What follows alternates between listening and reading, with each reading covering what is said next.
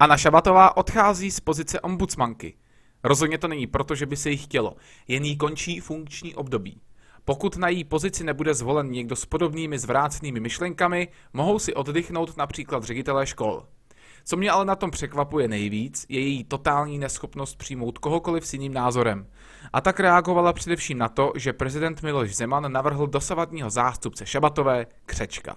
Přiznejme si, že pan Křeček i přes jeho stabilní názory a trefné komentáře, které sice Šabatová nesnášela, ale většina čtenářů příznivě kvitovala, disponuje požehnaným věkem přes 80 let a je tak otázkou, zda by nebylo riskantní jmenovat je do funkce na 6 let. Avšak pokud se tak cítí, proč ne? Co mě naopak překvapilo je fakt, že i přesto všechno, co víme o Šabatové, ona sama místo poklidného odchodu ještě kope kolem sebe a křečka označila za nekompetentního. A co myslím tím výrazem to všechno? Rozhodně nejenom šátkovou kauzu. Píše se rok 2007. Šabatová, co by zástupný ombudsmana, získává informace o případu údajně 13-leté Aničky, která má být ve skutečnosti 32-letou Barborou, jenž byla dětskou klientkou klokánku. Ženě zařídila dětskou identitu, aby jí dopomohla k poručnictví pod osobu, která byla vyšetřována z týrání vlastního syna. Šabatová tento očividný podvod nenahlásila a později vznikla celostátní mediální kauza. Šabatová dostala výčitku nejen od kritiků, ale i od ministerstva. Nicméně sama řekla, že udělala chybu, ale může se aspoň na sebe podívat do zrcadla s tím, že případ nenahlásila schválně, protože nechtěla zradit důvěru té rodiny. Současná šátková kauza je naprostá šílenost. Muslimské studentky se přihlásily na střední zdravotnickou školu. Tam dostali omezení ohledně nošení tzv. hijábu v určitých místech při určitých činnostech v plném souladu s tamním školním řádem. Mezitím však ředitelka školy Kohoutová žádala od studentek dodání dokumentace. Jedna z nich své doklady například několikrát za velmi podivných okolností ztratila.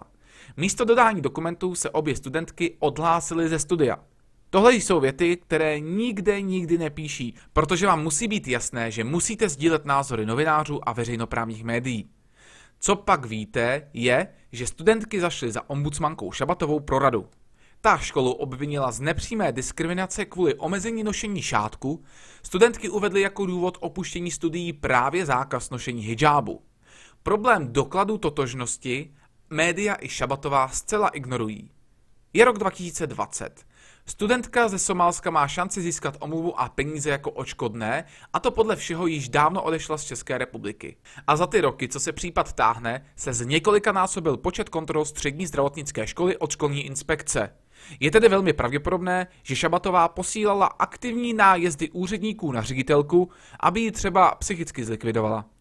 Osobně tedy naprosto nechápu, že takový člověk ještě má to svědomí kopat kolem sebe. Jsem velmi rád, že kreatura, která z ochránce práv občanů před úřady udělala ochránce menšin před pravidly této země, konečně nebude moci tolik škodit. Takže s Bohem, Ančo. Neděkujem, vypadněte. Škodila jste. Vaše nejviditelnější kauza smrdí bojůvkami za likvidaci nepohodlné ředitelky. Přál bych vám, aby paní Kohoutová jednou měla dost sil na to se s vámi přijít o její práva, která jste jí pět let odebírala svými útoky a znásilnila jste fakt, že novináři jsou v otázce islámu na jediné straně. A fakt, že novináři zcela ignorovali pochybnosti kolem dokladů obou studentek, potvrzuje, že absolutní novinářská svoboda vás může paradoxně nahnat do další diktatury. Pro Inkorekt.cz Franta Kubásek